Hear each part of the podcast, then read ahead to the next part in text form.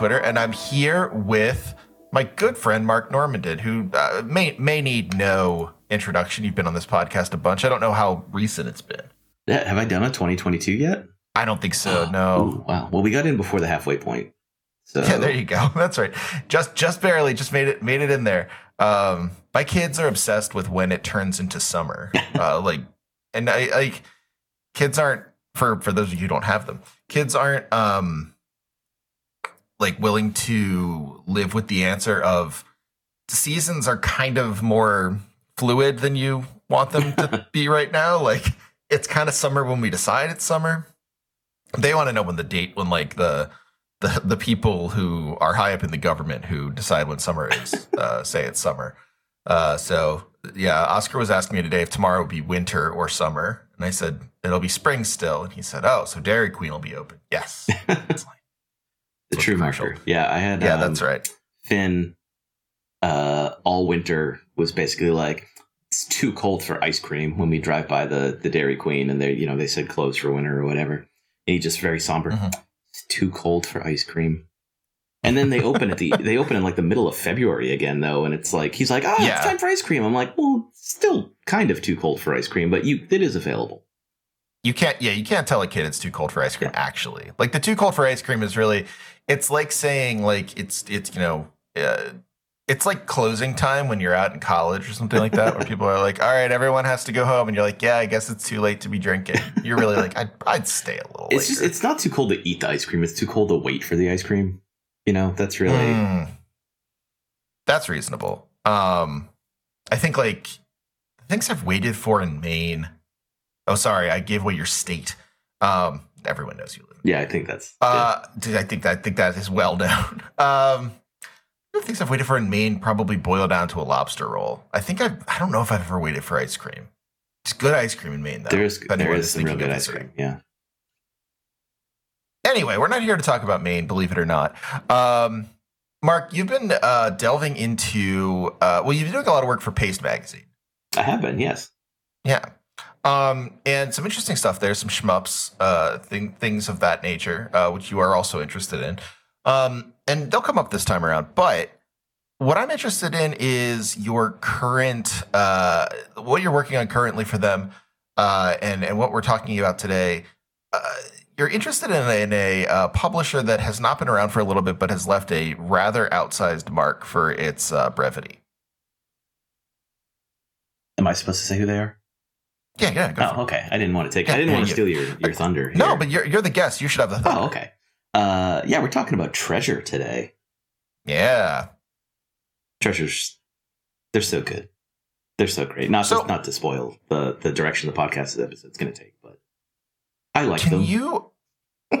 yeah, I mean, can you? So, can you sort of like talk us through Treasure as an entity before we get into the games? Like, what's the? So this is like this is a, a publisher that a lot of people have played games by. One of the Mischief Makers is one that I like. eh, You know, one of the the memories I have of playing it, like at my dad's house when I brought the N64 up there, and just finding it like totally bewitching and strange. Like, I almost can't credit the memories because they feel kind of outsized and weird. Um, really, really interesting company. Um, can you tell us a little bit about like what what it was, what it is, like why, like how how it came about that we have sort of this like you know golden age rare esque company that does not have the footprint of golden age rare. Oh, yeah, it's um, it's funny, you know. Uh, their origins uh are in Konami not making games that people working working at Konami wanted them to make, which I know is probably a very difficult thing to envision. yeah, it's really it's really a stretch, but um, yeah, you know, th- there there was a the treasure's always been small. So the people who left Konami, it was really just like a handful of developers, and then they brought in some other people too. Um, but it was people who had worked on a number of different Konami properties, and not necessarily like together as a unit, but they all, you know, they had this idea for a game, which would turn out to be Gunstar Heroes eventually. Um, and Konami didn't like it; they didn't like the idea of it you know Hmm. their run and their big run and gun was contra and a lot of the point of gunstar heroes was like what if what if we changed how the genre worked you know and konami didn't think it was going to work uh, not to konami's credit but it turns out they were not the only ones who thought this sort of thing because after Treasure, uh, after what would become Treasure uh, formed, or left the company, and then they then they formed that studio. Uh, you know, they pitched it directly to Sega, saying like, "We think this game should be on the Genesis," which is a very Treasure thing. Interesting. They they didn't Yeah. they didn't make multi-platform games really. They were like, "This game will utilize the strengths and unique nature of this system, so we want to put it on this one." So So in that way, like I mean, that sort of explains why. Uh, I mean, that explains sort of in the way that they're similar to Rare, right? Because Rare was was the a Nintendo only sort of company, but then also like why, you know, why we sort of like why it is this kind of like odd memory sort of like blip as opposed to something where you're just like, oh yeah, remember um I can't think of a good example, but even like something like Team Ninja, right? Where it's like so many people got a chance to play their games because they were on so many systems. This is Yeah. more kind of specified. Yeah, it's you know it's interesting now. Treasure games, I'd say the majority of people who know them, it's because they're multi-platform. They've been re-released a bunch of times. But you know, Mhm. in the in the moment, uh, I think they're. I can't remember exactly how many, um, but their first few games were all not only on Sega systems but published by Sega too. Right. I remember that with Gunstar Heroes. Yeah, For sure. and um, I think until Mischief Makers might have been the first one they did that wasn't on a Sega system. really? Yeah, because they, Okay. they ended up. It might have been. It, I think it was Mischief Makers. Yeah, because I think that came out before Bangai-O, and then Sin and Punishment was last. Yeah, so they did, um, you know, all Genesis stuff, and then they uh, had a couple of Saturn games. Um, their first PlayStation game wasn't like it. It was um, Silhouette Mirage, which was a Saturn game, so it wasn't like an original PlayStation. But that's like the first time they ever Oh. had a game on two systems. Um, That's that's very common with Saturn games. They ended up on another system, of course. Yeah, and uh, and it was worse in America at least because Working Designs got their hands on it, and as they did with so many things, completely just fucked it up. Uh, yeah. I, I, is that why a lot of the Saturn games were so kind of uh, disappointing in their in their ports? Or I always I always was under the impression that it was because the Saturn was such a specific piece of hardware. Saturn was very much like um, I think probably the closest comp we have is like the PlayStation Three, where it's like Hmm. here's a bunch of hardware. The, That doesn't have any games though. it's like here's a bunch of powerful hardware. The only people who know how to use it are the ones who designed it. Um, and, Right. And eventually, like everyone figured it out. Eventually, um, the Saturn is loaded. It's just they didn't release so much of what makes it loaded in uh in North America. So Well, sure, yeah, and I, I think that's like you know that's why emulation has been so so big, right? Like that's why we've had there is such a huge emulation scene for the Saturn. yeah, and it's not, but like there's no like great Saturn emulator either. Um, Hmm. There's no Saturn emulator that exists that can play all of the games without an issue. Uh, Now, can you play all of the games if you play on multiple emulators? Or I, you know, I, I don't know that um, because I I don't. sorry, I'm asking you to kind of go a little far afield of what no, we I don't. agreed I don't. to talk I don't about. really mess with Saturn emulation uh, because I have one and it's soft modded, so I can just burn CDs Oh, of that's games nice. that I legally own that I prefer to play Yeah, on burn. CDs.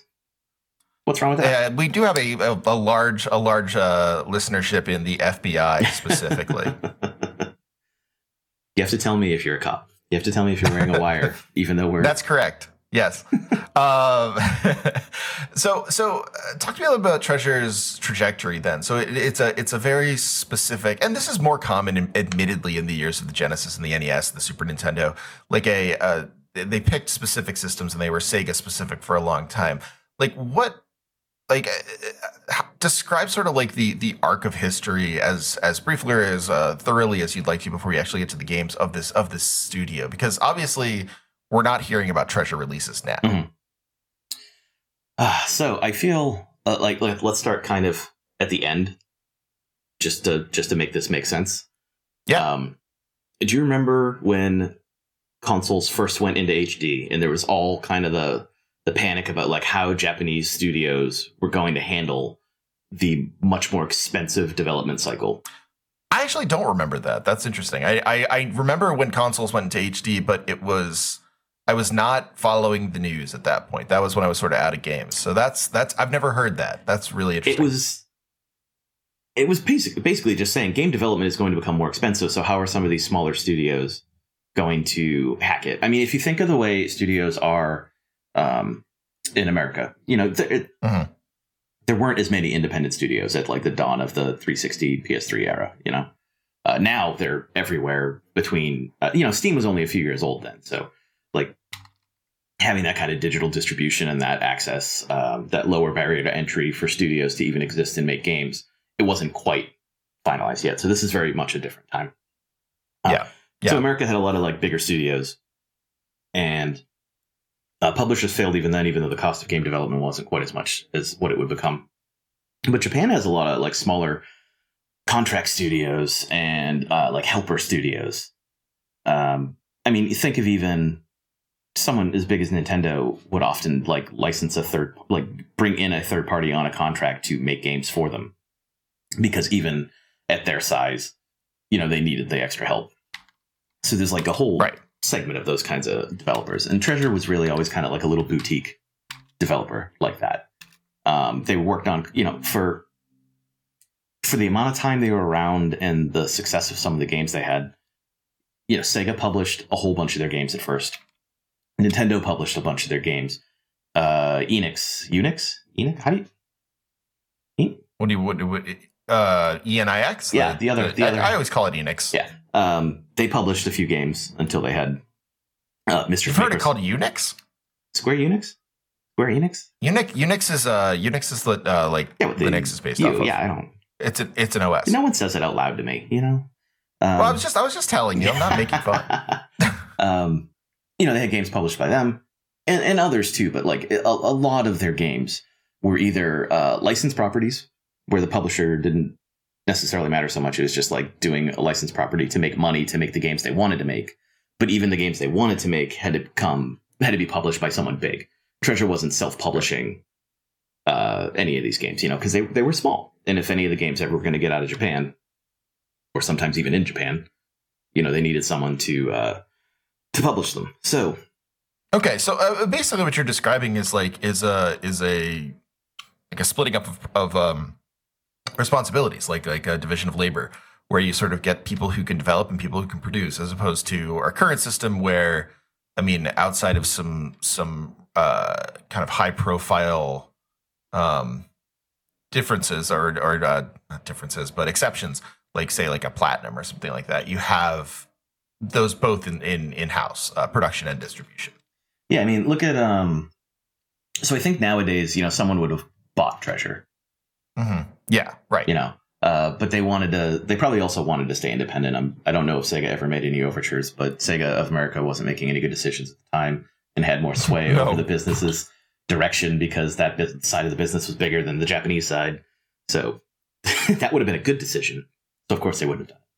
it. Um, yeah, so they, they just kind of they hung out in this boutique space, and I think as game development got more expensive, and people started to leave Treasure. Um, Yeah. you know, they kind of just lost, kind of lost the the business model that had worked for them. Um, there's even a time toward the end of their career where they essentially announced they weren't going to try to like push, uh, make custom. Uh, I don't know if it was engines, but they were they weren't going to try and like make use like custom game platform building, uh, engineering. Oh my god, my brain is on fire. Um, they weren't going to try and push systems to their limits, which had been like a Mhm. big thing that Treasure did, and part of the reason they were so specific about which games appeared on which systems. You know, um, right, right. Fair enough. so kind of like what if Treasure's whole point was to kind of push the limits of genre and technology, and now they don't have the the backing or the the manpower to do either of those things Right. you know, kind of where are you? Which is why like Treasure hasn't shut down, but the last games they made were almost a decade ago, and they were licensed games for the 3DS, which is you know cheaper to develop for than like if they had been doing the the PS3 or PS4 or whatever. Interesting. So that was like a lot of companies did that with the 3DS, right? I get the feeling, and I don't know this, so you can tell me if I'm wrong, because I know you. This is sort of more of your bailiwick. Um, the DS was like easier to develop for. I get the feeling. I don't know if it was easier. To, I think if you had, if you were a company like Treasure who could see a platform and see what made it different and what its strengths and weaknesses were and develop based around those sorts of things, I think, Mm. yes, it could be easier to develop for. If you were one of the developers who's just like, it's another platform to develop for, treat it like any other. You know, that's of Okay. stuff that's experiences that aren't as good. Like, it's going to seem like it's not as good. Um, but Treasure had that understanding of these are the strengths. This is what it can do. So let's Okay. let's do it. Um, Interesting. yeah, so even they stuck with 2D gaming even as 3D really took hold. So really Right, side which- scrollers. Yeah, and this is something I know we've talked about this on the show, and you've talked about it in your writing. This is just something that like people hate. people hate the idea of um, in in the 3D times uh, having 3D s- having 2D stuff when you could have 3D instead. Yeah, it's amazing. You know, the biggest criticisms of Mischief Makers, just to bring it back there for a second, are essentially it's too short. Why isn't the whole thing and you know, why is it not uh, like a 3D world? And it's just the, it's like two things that make me go into like a very quiet rage. Like, Yeah, well, yeah. because not every game needs to be that.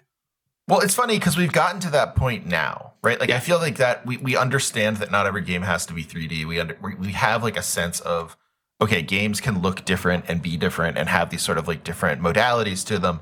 Uh, but for anyone who wasn't alive in in like the late 90s and early 2000s, this is something that was like absolutely unheard of. Once polygons started being added into things, you needed to be 3D or you were just like you were doing bad graphics. Um yeah it's ugh, it's incredible you know there's um like i am on the side of the industry shifted to 3d too quickly not that they couldn't do it and not that they shouldn't have done it right. but there was so much more like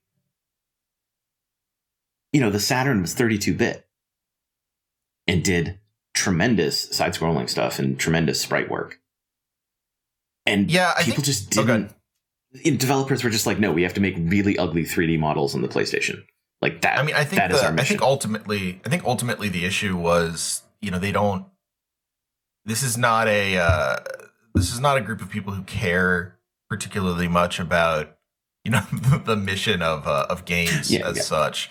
More that it's like, you know, what'll get us the money. Like, Oh, you- yeah. you- that, I mean, that's that's a that's a financial decision, right? Where you just say like, people are getting so hyped over like the idea of 3D games. yeah, it's just They're not as hyped, right, of- over this other stuff. it's just a shame. And like I said, you want to explore that 3D space. I'm not saying that Sure. no one should have. It's just it feels like one of those things where it's like everything. It's like open world now, where it's like everything must be open world. that is what the kids want. They want open world, and it's the like kids are the kids are begging for open world and no build.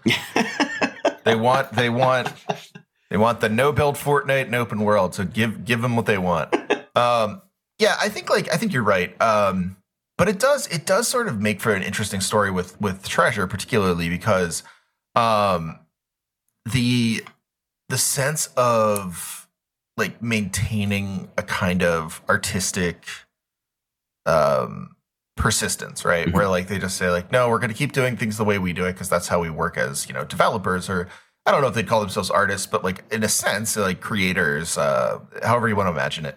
Um, you know, it is this sort of like consistency of focus, and I don't think there's a lot of people outside of just like kind of again boutique or indie or um, you know. Uh, already very established and privileged devs like your Kojimas or your um you know your your Miyazakis or whatever that can kind of live that way and say like no no I'm, I only do I only do this one thing. Um Treasure feels like um a super useful artifact as far as that goes. Yeah, I, it would be fascinating to see if they would have finally given in and let someone bought them, buy them now if they had stayed together. But like of the original founders, like of the major key players from the original founders, I feel like uh, Masato Maegawa might be the only one who's left. Mm. Um, because like Su- Suganami left, Iuchi left, uh, the artist who is always credited just as Han in all capital letters left. A classic. Well, it's classic. like you know his style. You know, if you've looked Yes. at Gunstar Heroes, you've looked at Guardian Heroes, you've looked at uh, any of you know, not all of it, but so much of it. Like you know who drew those characters, yeah, absolutely. and like no, I mean everyone. I, I feel like if you've played video games that period of time, you've seen that in credits. yeah, and it's like oh, okay, all those people are gone, and then even like the artist uh, for the games that don't look like that, don't look like Han's work. Uh, Suzuki's uh, games. You got Radiant Silvergun, Sin and Punishment, Ikaruga. So it's like, oh, Mhm. so the other stuff in that completely different style is also gone. So you know, I don't know. Right. What do you Right. what do you have left? And it's such a fascinating company too because like they have a company they had a company president, but it's like okay, that's just someone who like signs off on the final product for the most part. Um Interesting. because Yeah. this is like they had at their largest they had 30 people working there and they would bring in contractors or partner with someone like nintendo for for some bigger games um It feels like it feels like sort of the like a vision of the kind of like I don't I mean there's a lot of ways you can say it and be like over kind of overblown about it, but I think it also is this version of I don't know, not not artistic um, communes or something like that, but a sort of like worker owned space where it's like, yeah, we're we're all just worker owned is also too too big. It's just basically like a space where you're like, yeah, look, we we make a bunch of creative decisions and we have people up at the top that are the executives and they make the executive decisions, but the art we make is is our choice to make it. yeah. Um which feels rare not just in video games but kind of anywhere.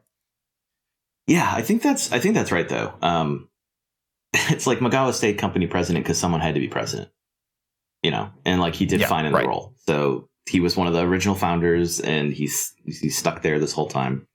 Um, but yeah, there was a, you know, everything was very interesting. I don't think there was a real hierarchy in the company, and people just kind of worked on the projects they wanted to work on. Um, so like Suganami made Alien Soldier by himself Wow. for a while until it was finally like, oh, the Sega Saturn's already out and this game's not finished. I should ask someone else. I should ask someone else to help me develop this thing.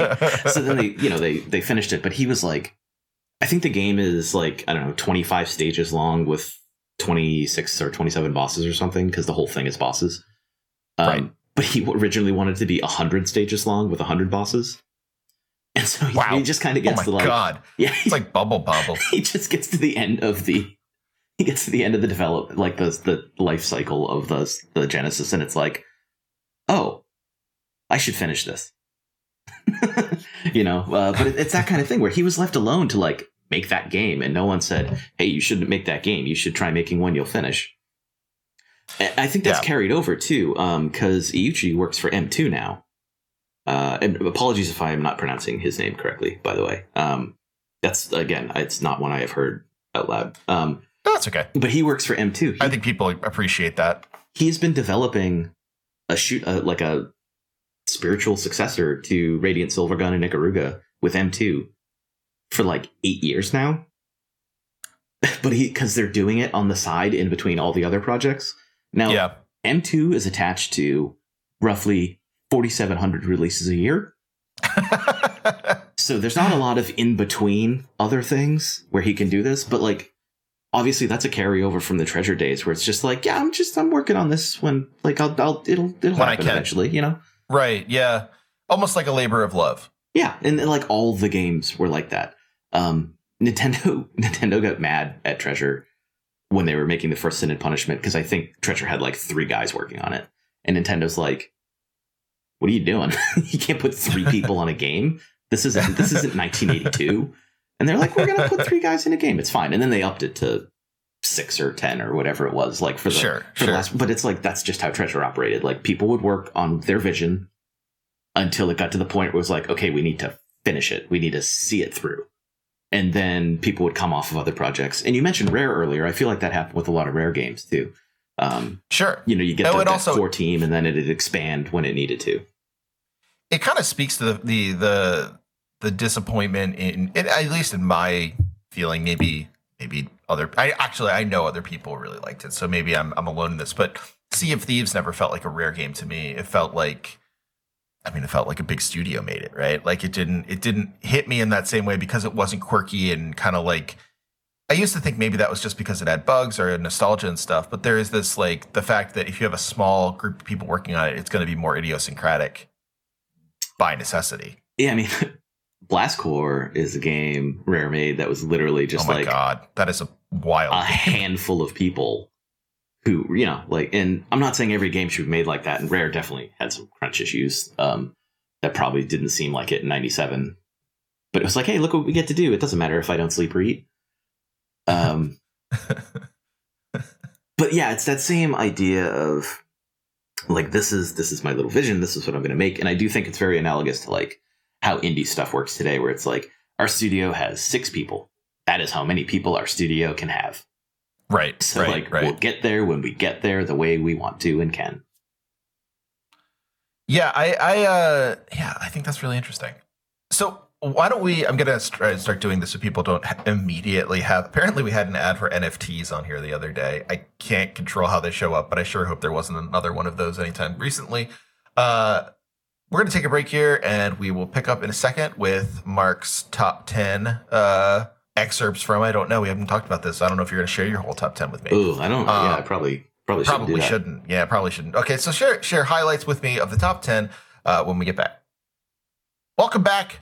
Uh, hopefully you enjoyed that uh, planned commercial break as opposed to stopping in the middle of a sentence where my poor producer has to find a spot. Um, Mark, you ranked these games, and you told me that you ranked them, and it was kind of difficult to uh, to get a top ten together. E- explain the difficulty for me. There's more than ten that I want to rank. Yeah, That's okay, really that's that's the issue. fantastic. Yeah. fantastic. um, I mean, it's one of those things where, like, I think when I write, I mean, I'm going to write about like the best treasure games. Um, and I don't. I probably am, I'm not going to do like a rank. I don't think I'm going to do a ranking where I'm like, this is number ten, this is number nine. Okay. But I'm going to do that myself beforehand, and then not share. You know, not show my work. Right. Um, Right. so the difficulty is in figuring out like, well, I don't want to leave this off. So maybe I should just make all of the Bangai-O game. Maybe I should just say Bangai-O in like one outing. So I'm not talking about that. There's two different versions of the first one, and that All some right. people. Explain Bangai-O.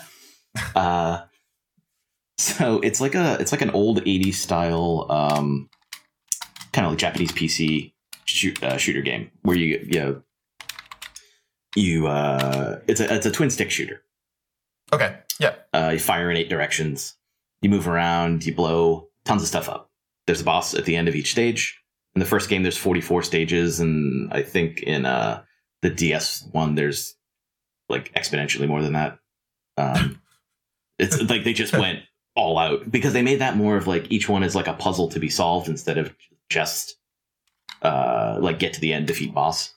It's like you need to blow up these things to make this happen, to blow up these to get here, you know, sort of thing. So if you mess up, you got to replay it. And, Right. um, but yeah, it's, it's it seems like it's very old school when you look at it, and even even your little uh your little mech sprite, it's not like a, you're not you're flying in a huge mech, but on the screen it's very tiny. You know, Right, sort of like a very kind of Astyanax sort of looking. Uh, I don't know why Astyanax is always my go-to, but it is, and it always will. it's gonna be somebody's. Um, you know? Yeah, it's got to be. It's no one else's. It's not. You- not a particularly good game. You claim that. God, I just it's stuck in my memory forever. if it's not if it's not Gradius, it's uh it's Astyanax. I do love Um, Gradius. We'll talk about Gradius soon. Yes. Um, so yeah, you've got this little this little tiny robot, and they make very big explosions. Um, and it's one of the things that's cool about it is you put yourself in danger on purpose, and then you you can cause more destruction. Okay. So you can you have like these charge shots that you can build up by doing destruction elsewhere and collecting fruit. You blow up buildings, and then there's like oranges and apples and things like that that you correct, Okay. collect, and you get points. Very random. Because again, this is a very 1980s style game, Yeah. uh, except bigger and different. Because that's what that's what Treasure did is they would take an established convention and then they would do something ridiculous to it uh, that kind of like subverted whatever genre it was, whatever your expectations were, and often came out with something that was like an all timer within the genre. Um, no big deal, you know, just to just to Yeah. manage to do that. So, just a just a just a uh, a, a remarkable feat. so, for example, uh, if you do your little charge attack with these missiles, uh, which takes like a second to charge, you shoot 40 of them. But if like enemy missiles happen to be coming right towards you, you can shoot up to 400 of them at a time. Do you know what happens to your N64 or your Dreamcast if you shoot 400 fucking missiles at the same time? yeah, uh, it's it's the same thing that happens when you try and run a paradox game on a potato. The whole thing just locks up. right. um, but it's awesome. like people are hardcore gaming 101. I forget who wrote it. It might have been Kurt Kalata. Um, essentially said like people have been trained to think that slowdown is a sign of like poor development or a poor system. It's like, but no, Treasure was like trying to. They were trying to break it. You know? and they did. Yeah, they were like, how can we? What is the literal maximum we can do without the game just locking up and the system catching fire? I really like I really like this as an idea because like it it speaks to kind of what people want from a mech game, which is like I want to do the circus thing. Uh, I want to do circusing from uh, from Gundam. I want to do that now, and I want that to be my experience. It's like, well, in order to do that, we're gonna have to break this system. it is incredible if you let if you let a boss's missiles get very close to you and you are close enough for your missiles to home to home in on them and you shoot them with 400 at the same time you, know, you just the whole time the screen is locked up you're like oh that guy's screwed you know And it's, almost like a strategy game at that point. yeah yeah so it's a lot of fun um so there there are four of those games and the last one's whatever. It's it's like the weakest of them. Yeah. um, okay. it was on the 360 and it was like nice that they made it. There's nothing wrong with it. It's just like compared to the others it's uh inessential. Uh, so i want to put all of them in like one spot because i don't want to write about i don't want to write about the game multiple times you know? And it also allows me to do something like ooh now i have room for like dynamite heady or whatever which has been like forgotten enough by time that i don't need to forget about it in in this article you know? So why don't you? I know you don't want to share all of them. Why don't we pick? So we sort of talked about. I mean, I, I think that one made a lot of sense. Can we talk about maybe like three others and then one you left off the list? I don't want to. I don't want to add to. Like, I just want you to talk about the ones that excite you. Oh, sure, yeah. Well, um, this this will be good. No one no one can be upset at me for unveiling this early because I already included I already included both of them on the Nintendo Top 101. Well, hopefully, then they would make the Treasure 101. Yeah, I think the what is it the twelfth best Nintendo game ever would make the top ten treasure. Imagine if it didn't though. You That would be wild. That would be wild. What you the claim you would be making? She's like, I'm sorry, this is better than literally every game Nintendo has ever made. There's someone out there who believes that, but like, I don't want to be friends with that person, probably. So You might. Uh, they might I have a lot in know. common with I- you. I don't know, man. Um, listen, I love treasure, but there are there are limits to everything. Um. So yeah, uh, Sin and Punishment Star Successor, which is Sin and Punishment Two, essentially. Um, although I don't think Treasure ever puts a two in any of their sequels. You know, there's always just like some word differentiator or subtitle. So Mhm. Sin and Punishment Star Successor. Um, that is a super super overlooked uh, Wii game. And the reason I say that is because uh, it doesn't have a hundred percent attach rate, right. and it should, because it's it's incredible. It's uh, one of my absolute favorite games on that system. Uh, You know, I put it in the rankings ahead of like Super Mario Galaxy Right. right. and Twilight Princess, and you know, almost everything on the Wii. Um, it's one of the absolute best games in the system. Uh, it's a sequel to Sin and Punishment, as I probably said. Uh, but they really, to you know, we talked about earlier, they really took advantage of a system's uh, strengths and weaknesses. So, Sin and Punishment was uh, an on-rail shooter designed for the very weird N64 controller that I I love very much. Right. Um, but like, I've also since we, since we talked about it, actually, I've come to really appreciate the N64 controller as well. oh, that makes me so happy. Such like a It it tried so hard and did so much different. It's is cool. it's so uh, yeah. There's there's a lot to like about it. I think when you know when you play something that understands what it could do, then it's like ah okay. And like Treasure Yeah. is great for that sort of thing. So oh yeah, one hundred percent. um, so it was like okay, so the the Wii is set up different than the N64, you know, and the the on the N64 you had, you know, it's like oh we have this analog stick and this directional pad and the Z trigger, uh, and these shoulder buttons, and the C sticks. You know, it's it's very weird, and you could like play, you could hold in different configurations and play in a way that you ne- you really didn't play anything else. Um, like if you wanted to do left and middle, which is just like not a configuration you often saw uh, on the N64 controller. You know, they had kind of less hoops to jump through to to figure out how to make a sin and punishment game work on the on the Wii because it's like, well, it's an Yep. on-rail shooter when we have an IR remote. Like we've solved it. Um, but they also made it so you can like fly around the screen the whole time and run around on the ground depending on like what buttons you press. Uh, so there's still a lot going on there, and they also made the game exponentially longer and harder. Which Um, is good.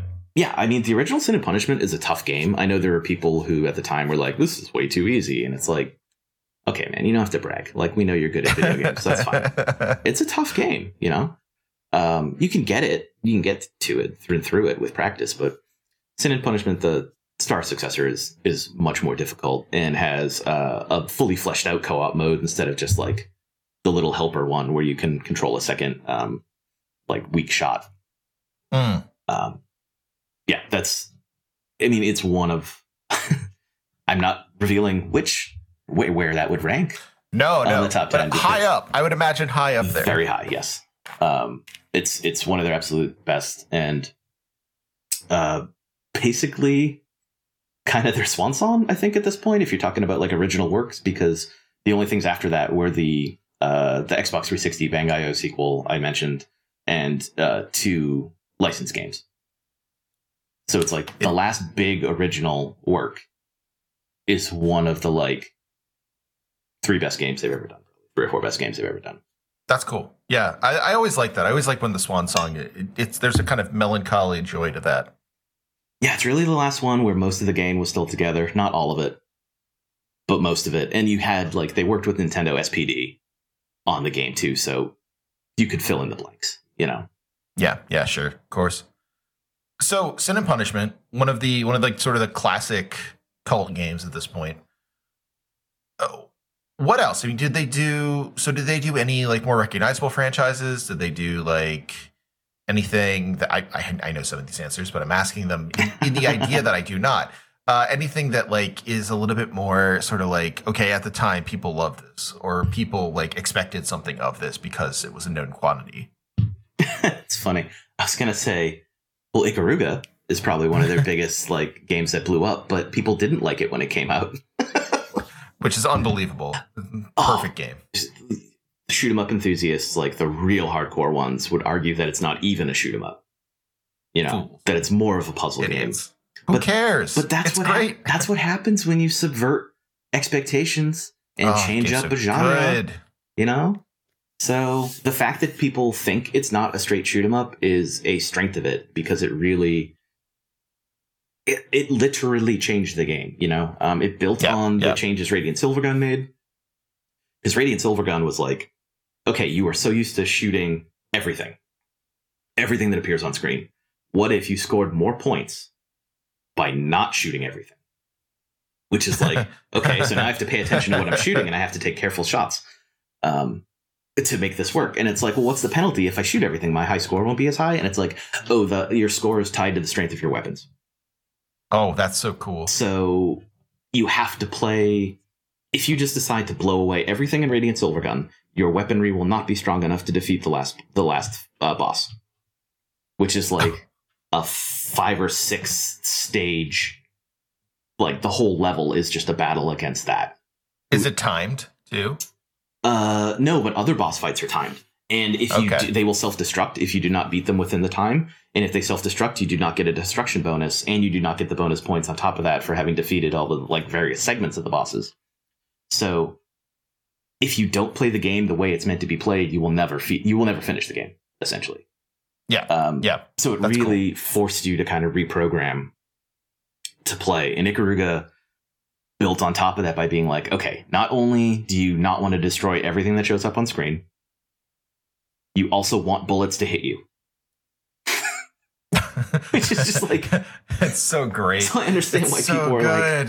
like, I understand why people are flipping tables or whatever.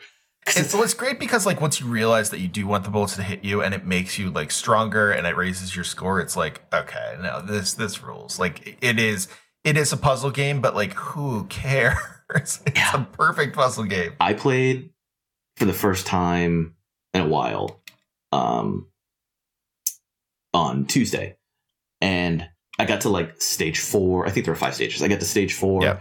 and I right before I like ran out of lives, I had a max chain, and I just it keeps popping Ah. up on screen every time. It's like max chain, max chain, max chain with every kill, and I'm just like, oh my god, just the way this game feels is so impressive. This is this is you know, this is why you play so it the good. right way. You know, Yeah. not just because Oh, it says like you yeah. get a C plus after the level or whatever if you completed it, but did a shitty job of playing Ikaruga.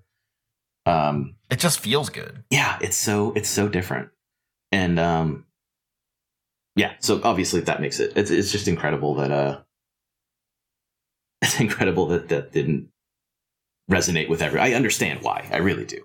Um, well, it's because I mean you're you're looking at I think what's interesting about Treasure is like every game we're talking about, right? Are these games that are so they're games that are always subverting things, but they're also games that are so like specifically beloved by their um fan bases, right? So you're talking about shoot 'em ups or uh, yeah, you're talking about shoot 'em ups, you're talking about um mech games, you're talking about the combination of the two, of course, you're talking about uh, we we already mentioned mischief makers, so you're talking about side scrollers. Like these are these are like people will like flip tables over the the honor of these um of these genres, right? Like that's that's kind of like what we're looking at here. We're looking at genres that are sacrosanct to people, Mhm. um, and and Treasure is is pursuing them, or rail shooters too, honestly, and uh, and and Treasure's pursuing them in an effort to like do something different with them. So like it's surprising there's not more hate towards Treasure out there. I've never heard people re- remember this company without some sense of fondness. unless they worked for Sega of America. well, yes. Well, course. you keep seeing these interviews that have been unearthed recently, or recently translated or found, or anything, and essentially people at Treasure are going like, "Oh, we didn't like." They'll be interviewed by some American magazine, some American Mhm, games mhm. magazine, and they're like, "Wow, Gunstar Heroes, are you ever going to do a sequel?" Everyone who has played it here thinks it's amazing. It sold hundreds of thousands of copies, and you can see the whoever that's being interviewed for Treasure just being like, "It, it is, it did." no one ever communicated that to us. That's interesting. That's so strange. yeah, and Alien Soldier didn't get released in it got like a Sega Channel release uh, in North America, Oh. but it didn't get a physical release in North America because everyone who worked in that office, except for one person, was like, "Nah, this isn't going to sell a billion copies, so it's not even worth doing." So weird. Especially weird because no work needed to be done on it. It's in English. It released in Europe. I mean, also, how much of a, I mean, how much do you have to actually translate of Alien Soldier? It's not a text heavy game. Yeah, I, I haven't played the Japanese version, but I'm pretty sure it probably says stage five in English because Japanese games have so many English words in them anyway. Yep. Radiant Silvergun, all of the none of the words spoken in Japanese have subtitles, but when that god crystal talks to you, it's all in English. Yeah, there you go. So Easy enough, right? yeah. Oh, but oh, yeah. Um, stuff like that. Just reading all that, you kind of understand why they eventually were like, I don't know, the Nintendo 64 really intrigues me. yeah, I imagine they thought that. Yes. Yeah. Um, so talk about let's let's talk about something on the N64. I won't make it Mischief Makers if you don't want it to be. Do they have anything else on the N64? Well, we already talked about Sin and Punishment and Bangai-O, so that is all three. Ah, well, okay. Then let's talk about what you want to talk about. Anything at all. um, oh, I should talk about one that didn't make it, yeah, yeah. right? Um, Wario World did not make it. Wario Oh, World did not wow. make it. Wow. Yeah, Okay, so why didn't you include Wario World? you know it's a lot of fun. You just hate mini games. That's your problem. No, no, no. That's micro games. I'm, I'm kidding. I'm kidding. oh, micro games. No, you're right. That, that's, that's correct. uh, Wario World is the only one of those games that's not a Wario Land. Mhm. Uh, it's the only 3D one. It's a lot of fun. It's a it's like a it's a platformer brawler essentially, because Wario just runs around like punching and kicking and throwing enemies That's right. It's a treasure platformer with a throw gimmick. um, it's a lot of fun, but it's also like the tops. It is the fourth best Wario platformer. right, right, know? right, right. Yeah, and that's sure. like that's like the most you have to be into the weirdness of this game for that to take hold. Well, it's Um, like playing. Um, it's like playing. Uh, oh, what is that game called? Uh, oh, gosh, I need to figure. out. I need to remember what it's called. Um, it is uh, Steam because it's in my library. um, it's and it starts with V.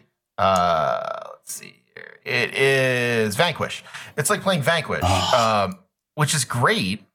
But then if you're playing other like platinum games, because Vanquish is platinum, yeah. Yeah. Um, if you're playing other platinum games, like I don't, I, I certainly don't like it as much as I like whoa, whoa, NieR: Automata. I whoa! Don't. I, well, I know, but like, it's a great game. It's also like, well, if I'm ranking it against some of my favorite games of all time, then like, it's it's tricky, and, and that's where you're at right now. Vanquish might be my favorite platinum game. Really, Yeah. really. Oh, I guess I need to replay Vanquish then, because I, I maybe no, didn't give I'm it a fair a enough sicko um, for exactly what it is putting down. So, um, because it's I I have described Vanquish as over the shoulder Dodonpachi. Okay, interesting. So that's where I'm at with it. You know, like That that is a really interesting perspective, but I I I support it. it is a third person bullet hell shooter with time manipulation. I mean, it's a great game. Listen, it's very very good. No, but um, I it, that I don't know if it's my favorite platinum game. I haven't really thought about that because that is a big question. That a big question. Well, that could be your next question. Yeah, I'll save, it, Um, I'll save it for their 20th anniversary or whatever. There but, you go. All right, exactly. But it genuinely, Um, it genuinely is one of my favorites of theirs. Well, okay, then then yeah, I mean like I think I think like maybe a better version even with the platinum thing would be like to say uh, Revengeance, right? Like for some people Revengeance is their top Metal Gear game. Yeah. For others it's not, right? But it, it that's like that's a more divisive question than, you know, is uh, that's a more divisive question than thinking about like um than thinking about uh something like um uh, Radiant Silvergun in some ways because you don't have to deal with the baggage of the um franchise as well. yeah, no, I think I think uh, Revengeance is a good is a good selection for what you're saying there, like a good comp point where it's like, wow, this is great, even though it's like two it's two great flavors that I did not know should be together. Right, exactly, exactly, yeah, uh, yeah, exactly. And like, I, I think like when you get that, it's like it's always hard to be like, do I, I, I might have had more fun playing this. Do I, do I like it better than than Metal Gear Solid Two? Uh, probably not. But like, is that bad? Is that good? What does it mean? That like that kind of stuff is is tough. Uh, so I can understand why you sort of left off on WarioWare there. Yeah, you know, I I think Wario, Wario is- World, not WarioWare. We keep saying WarioWare, and that's why. it's because WarioWare is great and is like entrenched in our brain. It's just living in there, Yeah. waiting so that uh, you know, whenever I really there's a new play one, the we're new like, one. oh, the new ones are a lot of fun. Oh yeah, It's it's a little different because it's more like free form and the characters move in different ways and actually appear on the screen. But the it's because the premise is that they got sucked into um, the new games Wario was making. So they're like in the game, playing the games themselves, you know. Um, there's like a million ways that could have gone wrong, but yeah, yeah. really good. So then talk to me about um hmm, what's a good one to go for? Oh, I know That's another one that cat didn't meowing, make not me. Just so everyone's clear. Mark's Mark's got some proclivities. It's good. It's it's fine. We we support him. Um uh okay, so my question is oh okay, I know another one that you left off. Or that you maybe left off. That was on the bubble. Uh, that you could talk about because it is another interesting thing, which is a licensed game. Ah, yeah. There you go. Uh, Astro Boy. Oh yeah, Omega Omega Factor. It's a it's a real fun game, and it's so much better. You know, it got like no play uh, in the media originally compared to like the PlayStation Two uh, Astro Boy that came out, Mm-hmm. um, which everyone forgot about because it's not very good. um, or I can't. I didn't even remember if it's not very good. It's just like completely overshadowed for me by the um, the treasure one. right. Um, but yeah, that's like so. Treasure's licensed games are often they're really well made. Treasure's so talented. They really are. It's not just their imagination; like they are super technically prof- or were super technically proficient. They really did push games, uh, games and systems to their limits. Um, it's amazing to see like screenshots of it on the Game Boy Advance too. Yeah, well, they love their 32. You know, it's a 32 bit system. Yeah, and it's neat. I think people because it looks like uh, because there were so many SNES ports and SNES looking sprites. I think people maybe don't always consider it to be like a 32 bit system, but you know, it, it it is like that's how it was designed. So you could do more with the same. You know, you could make the kinds of games that would have been made on the SNES if they like kept going and pushing it. Well, I guess they did in Japan. Um, but other than like Kirby's Dream Land 3, I feel like we didn't get a lot of that in North America for like actually this is what the system can do sort of stuff, you know. Um, yeah. Yeah, no, I, I, totally see what you're saying, and like it's it's funny that those games are often like at the end of the. I mean, it makes total sense, of course, because like when you're pushing the limit of the system, um, uh, your um, your work is gonna kind of be at the end of its life. Um, but it is a like it is a weird that a lot of those games that really push the limits are like, yeah, like no one played this one. Yeah, it's a shame. It's almost like we should have once once we've hit this period where it's like we have we understand the limits of what the system could do. We're going to spend the next eighteen months doing that you know, yeah, the next 18 months to two years or whatever. It, obviously a longer dev cycle now, but like I wish that in the in the 90s that had been the case where it's like, okay, no new technology yet. Let's push this as far as we can go. I mean, look at right. like look at like the Game Boy and Game Boy Color and all that. All the all the like cool games that came out in there, the innovation, the things to work like workarounds uh, for technological limitations and everything. That was yeah. all that was all like old hardware, you know. That was 8 bit stuff in a 16 bit world, just like the Game Boy Advance was 32. That's a 32 bit system that debuted after the N64 had already retired, you know?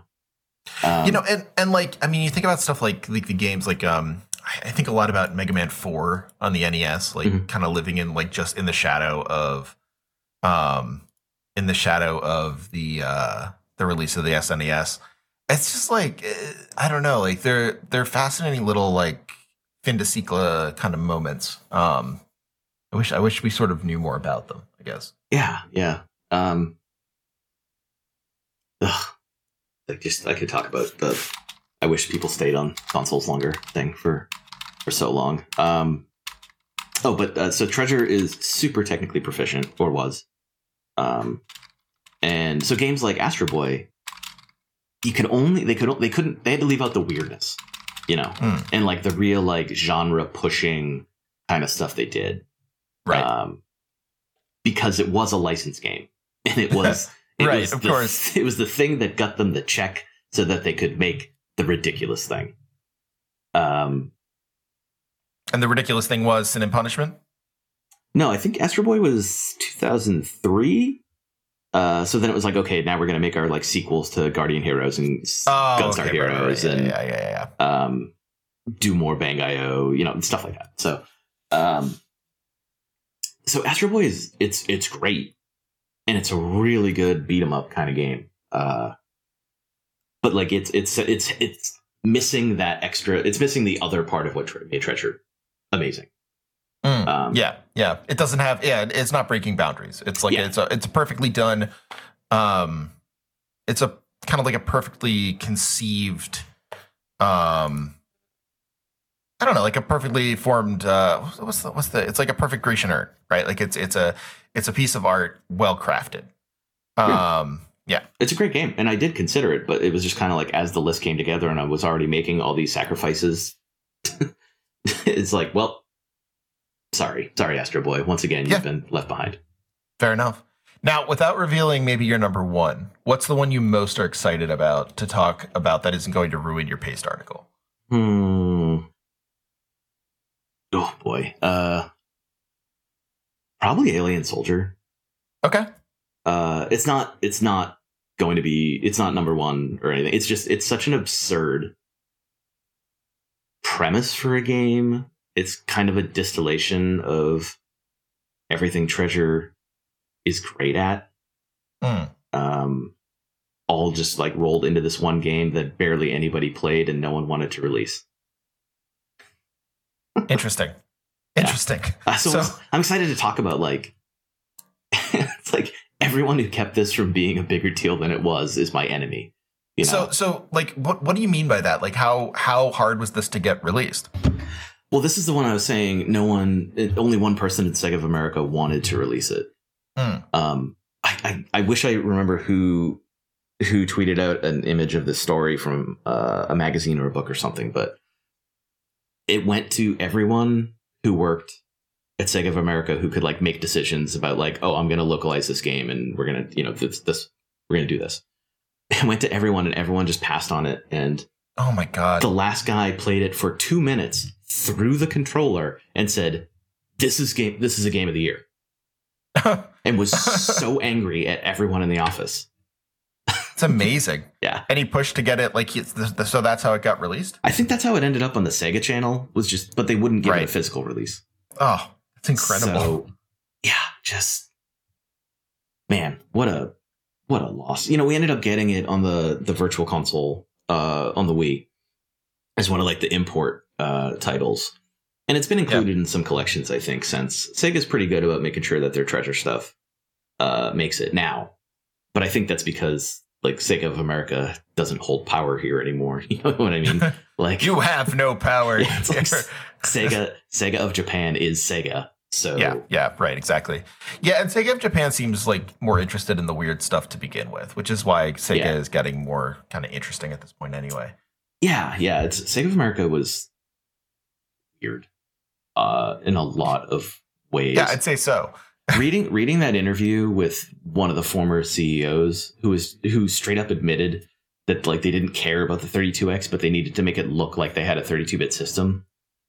So it's like so you have a 32-bit system on the way, but you are wasting both marketing and development resources on this thing you're gonna charge people money for, and they'll lose confidence in. Good, this is a good plan, idiot Yeah, yeah, You know? exactly. Yeah, like having them actually it's like no no we know what the mistake was but we thought it was a good idea and did it anyway. So, but you identified the problem and then you purposely i hate you. What did you do? What you're doing?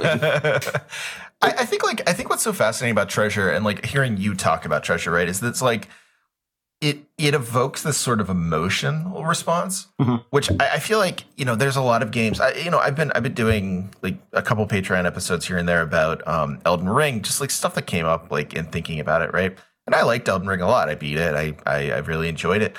I don't know if I feel the kind of passion for it I feel for other, you know, even other Souls games, like even the Mhm. Demon Souls. And part of the reason for is that it's just because of like the audacity of the thing, right? Like seeing something so audacious and so impressive and so like unproven and then just like thrown out there, right? No no safety net. You like you do want to see it succeed. It's like when people talk about like you know, TV shows they wish got a second season or something like that, right? Like yeah is- yeah it's this it's this and I, you, I can hear in what you're saying like like even just talking about dynamite heady it's just like um you're just like yeah like uh, that game got forgotten and for no good reason.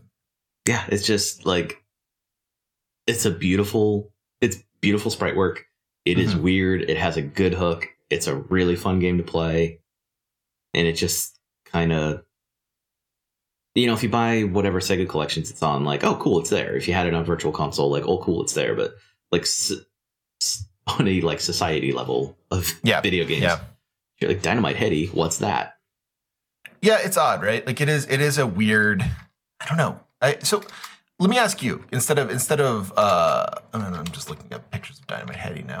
Uh just like you know instead of instead of me sort of like asking uh, leading questions or something like that let me ask you like so what what do you think is sort of the the legacy of something like treasure today? Like obviously we have a you know we, we can talk about the the nature of video game development or whatever and, and it's in a weird place as we sort of started out saying but what is kind of like in, in thinking about treasure and doing a retrospective on treasure what is the the legacy of this studio specifically? Like what what is what is the point we can take from it uh, as people now? Oh boy. That's a that's a that's a big question. It is a big Um, question. Well, what's so fascinating is like the time that they existed doesn't exist anymore. Yeah. So I don't interesting. I don't really know interesting point. like I don't know if there's a lesson to pull in that regard. I mean, there's like a man shoot your shot kind of lesson when it comes to what you want to do in game development. Like, don't hold back. In right. you know, right. Treasure's big thing. I, th- I think they didn't care about say like they cared about the sales of their license games. Yeah. No, that's very true. It's Yes. like they didn't care. You know, you said you don't know if they consider themselves artists, but I would say that they were trying to they were trying to make art, uh, not in like a big philosophical sense, but in like they just wanted to make cool shit and hoped some people liked it. Well, they were doing they were doing the Scorsese thing, right? Like one for them, one for me. Yeah, Sort of yeah, yeah. yeah, Or the um, uh, oh god, Mad Max guy, uh, George oh, Miller. uh, yeah, George. Yeah, yeah, you know, George it's like one March of the Penguins here, one Mad Max Fury Road here. right, Not March of the Penguins. right. Uh, what was what was the one he did with penguins? Little Feet. No, can't remember. Maybe it was Little. I don't know. He did. did it. He did. That's the only other Penguin one I can He remember. I'm did a sorry. Penguin movie, and he also did Fury Road. So Well, yeah, I mean, yeah, this is this is uh right, yeah. So you look at it. That's interesting. Like it is, it is this sense of um of inconsistency that I think people reject now, right? Like the idea is that anything worth your time should have a consistency to it. Should be consistently good, right? Mhm. And whether or not that consistency is sort of a slurry of consistency, and I don't mean to beat up on, on Marvel movies too much or whatever. I I like, you know, I like comic books. I'm not like I'm, I'm not trying to like not trying to be holier than thou about that kind of thing. But you know, there there is a way in which comic book movies have become have like leaned into that slurry philosophy of like, hey, it's good because it's part of the brand. Like, you know, you know what you're getting. well, they're the Um, they're the open world of movies, Right. moment, you know. So Yes, that's right. And yeah, open world games are like that too. Like I think in in the ways that I think Elden Ring, for instance, excels, it's it's in ways that it is not particularly an open world game or or does something quite different than an open world game, right? Um so yeah, no, I think I don't know, like I think the the level of which Treasure does the inconsistent thing, right? Like it- both in terms of what it produces and um, what it kind of promises its players. Uh, you know, you never really know what to expect. That is something that, if I'm taking anything from your analysis here, I would love to see from from other developers. Uh, I would love to see them kind of ape in in in Treasure's um, wake. Yeah. Do we have do we have an indie developer who's kind of who's kind of like that, where it's just like we're We doing, have- we're doing what we want. I guess we have like distributors a little bit. Like, um, I, I don't, I don't even want to say like Devolver cultivates that image, but I'm, I, I feel like Devolver is is far more cultivated and like brand oriented than than we're talking about here. Um, I'm thinking about Treasure. You can barely parse the credits of their games sometimes because they just gave themselves fake names or nicknames or yeah, yeah. you know. So it's like I don't- even mean it in like a bad. Devolver puts out some really amazing games too. Oh, yeah. Like I'm not, you know, it's it is, but it it exists in our time, as you say. Like the time has passed. Mhm. Maybe something like you know, like Ed, he's been on the show, so you know, take it with a grain of salt. But uh, f- from me anyway, I I think I, I think this is true. But someone like um like Jack King Spooner uh or or Pedro Paiva, uh, both people who've been on the show, um who just put out a lot of stuff, and a lot of it is on itch, and like some of it is like extremely well received. Like um Dujanah uh by by uh, Jack King Spooner is something a lot of people have played and a lot of people have praised. Um, but he's also released like eight other games that are worth your time in in different ways and and interesting and stuff like that. Maybe maybe like the itch.io series creators who Well, That's don't actually expect much. that's actually an interesting point. Is like the time is different, but the time is different in ways that are also positive. Mm, mhm. because like i said you know an hour ago whatever like the the barriers to entry are so much lower yeah, true. to do what you want to do publishers, right? you don't have to you don't have to be a uh, you don't have to be a uh, you have to team up with a Nintendo to get your game out there.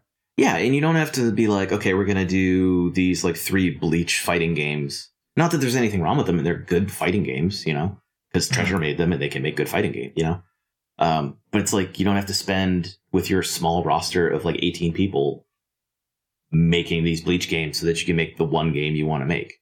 Right. Yeah. And, and th- there's a way of thinking about that where, you know, it's bad because it's not the kind of hyper focus that you get from uh from treasure that we talked about being so important right because mm-hmm. now all your team can work on whatever but also you, i mean it's hard not to say not to think like god wouldn't it have been cool if the whole team could have worked on like a gunstar heroes or something like that wouldn't it yeah. have been great if they had if they were able to have that kind of focus just because like they were allowed the time mm-hmm. um I, I don't know like that's yeah uh, you're right. I mean maybe maybe the lesson from treasure is that inconsistency in trying things and, and taking risks and stuff like that doesn't have to be good just in its own terms or in the sort of like corporate corporatized terms of like you know think outside of the box take risks. Like taking risks can literally mean like you know making a game that you're not sure can be produced or making mm-hmm. a game that you're not sure like has an audience. Yeah i mean they they all had jobs at konami during like the pre Metal Gear Solid, pre Silent Hill, like golden age of Konami 2D, you know? Yeah. Where they just everything they put out was like, wow, this is amazing. This is this is great. Always had a home for it. Always always were purchased. well, listen, all, I I mean, now they now it, it's it's true about um it's true about Konami now too, but uh in terms of its great pachinko machines that everyone loves. Sorry, it's, like it's a really hacky joke, but um just like got to have one. Uh, yeah, no, I think you're right. And like, the, you know, the bravery to leave a job is always like it, it everyone is always saying, you know, be careful because like not everyone can leave their job. Like, be be mindful of that fact. And I, I of course, dear listener, am very mindful of that fact. I live that fact. But um, the you know the fact that they were willing to take that risk as devs, right, and like go out on their own and do these things, and you know, just the the kind of like idea of developing something like Alien Soldier on your own, there is a sort of audacity to it, if nothing mm-hmm. else. Where like I think, you know, the the again, not to bring it up, but like it is sort of the game of the moment in a lot of discourse. Like I think what a lot of people respond to with Elden Ring and why people are like, you know, sort of knee jerk saying it's the best Souls or the best video game or whatever. Um, neither of which I think is particularly or like provably true or what not provably, but like demonstratively true. Um, I think one of the reasons people are saying that is because it has an audacity to it, right? Like they mm-hmm. they went they set out to do something kind of massive and uh and and did it and you know it succeeded in in many ways and it is huge and it is like different and it is something you know that was a bit of a risk you know within the brand and it's it's audacious or has that sense of audacity even if it is not like you know like as audacious as you know releasing a 2D game in the height of 3D games. um but like the the overarching quality of that audacity comes through and i think you know maybe more games should try and be audacious as opposed to something like an ubisoft game which feels like very safe in a and not just safe in like a oh this has an audience but safe in a we've done this before we'll do it again. Like there's a formula that we need to follow. Um, this isn't trying to remake the wheel.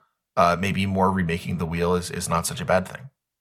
I wonder what it says about me and also video games kind of at large that some of my very favorite studios and very favorite games are made by people who had who had jobs at very large developers and publishers and just like took off in the middle of the night formed their own studio and did what they wanted to do.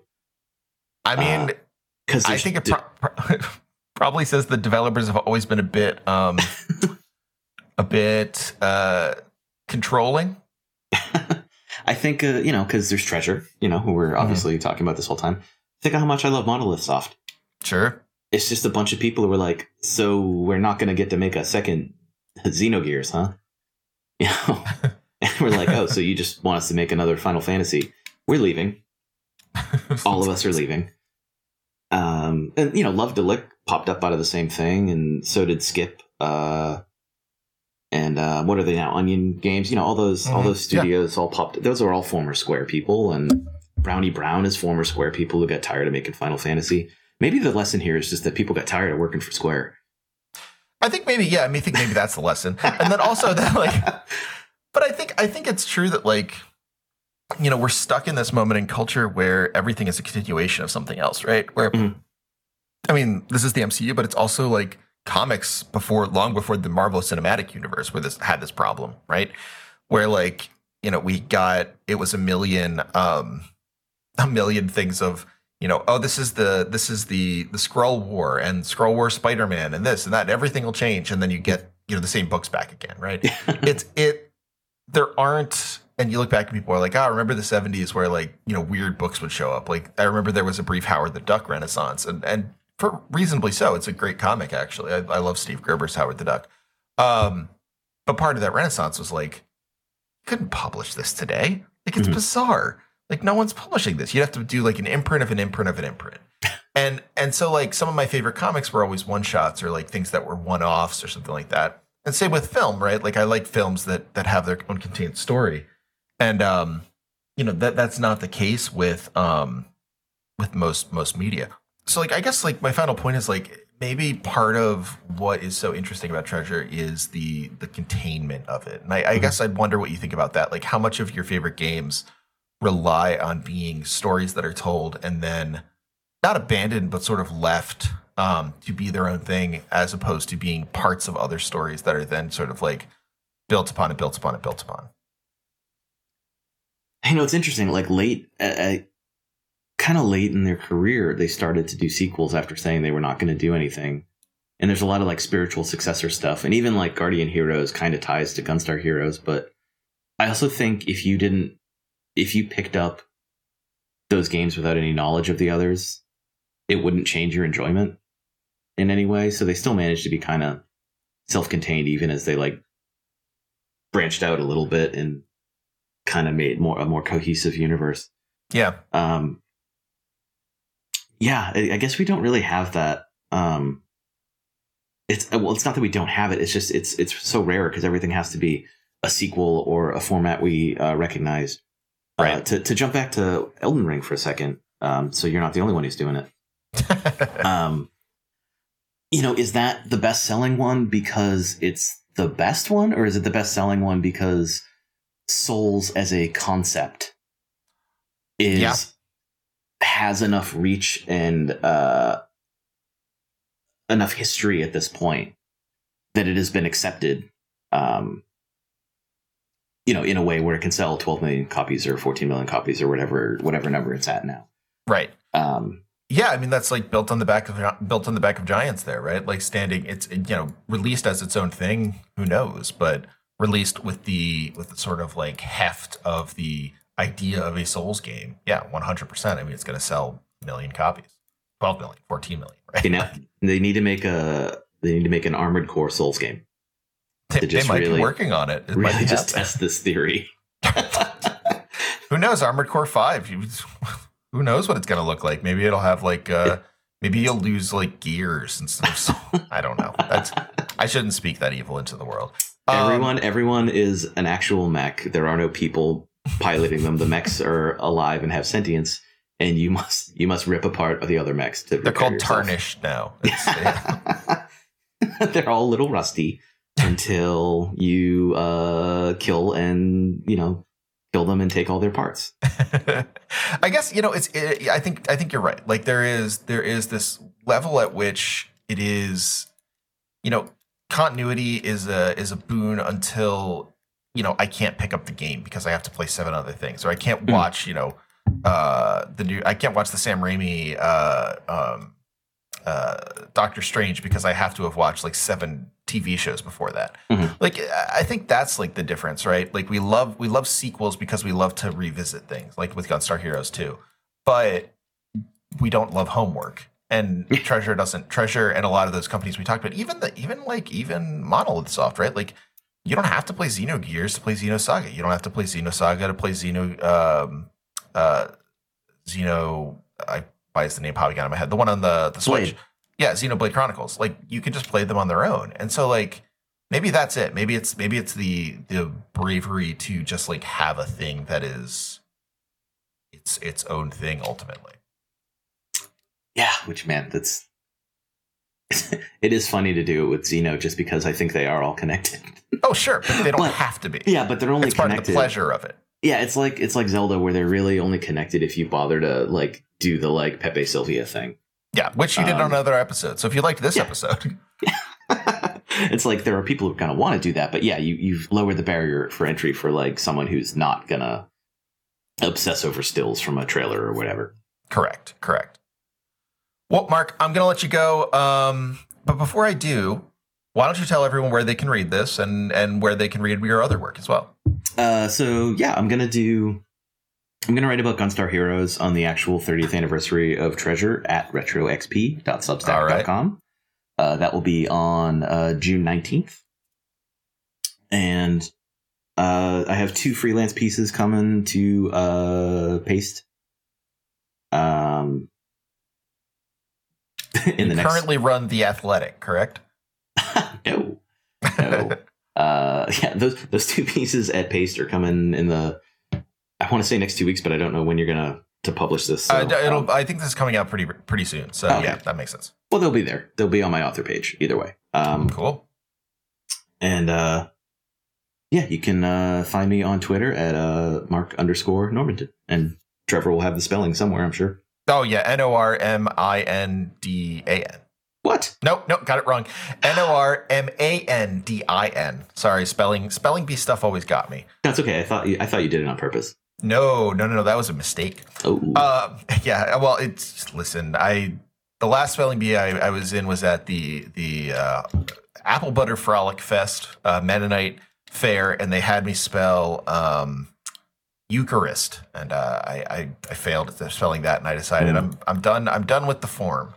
I, there is no. God. That's Yeah. what happened after That's you what spelled it happened. wrong. Once you can't spell Eucharist wrong, yeah, I got They kick you out. excommunicated. Yeah, they I didn't. out I didn't even know I was a Mennonite. But uh, all right, Mark. Well, we'll have you on again soon. Talk to you soon, man. Take.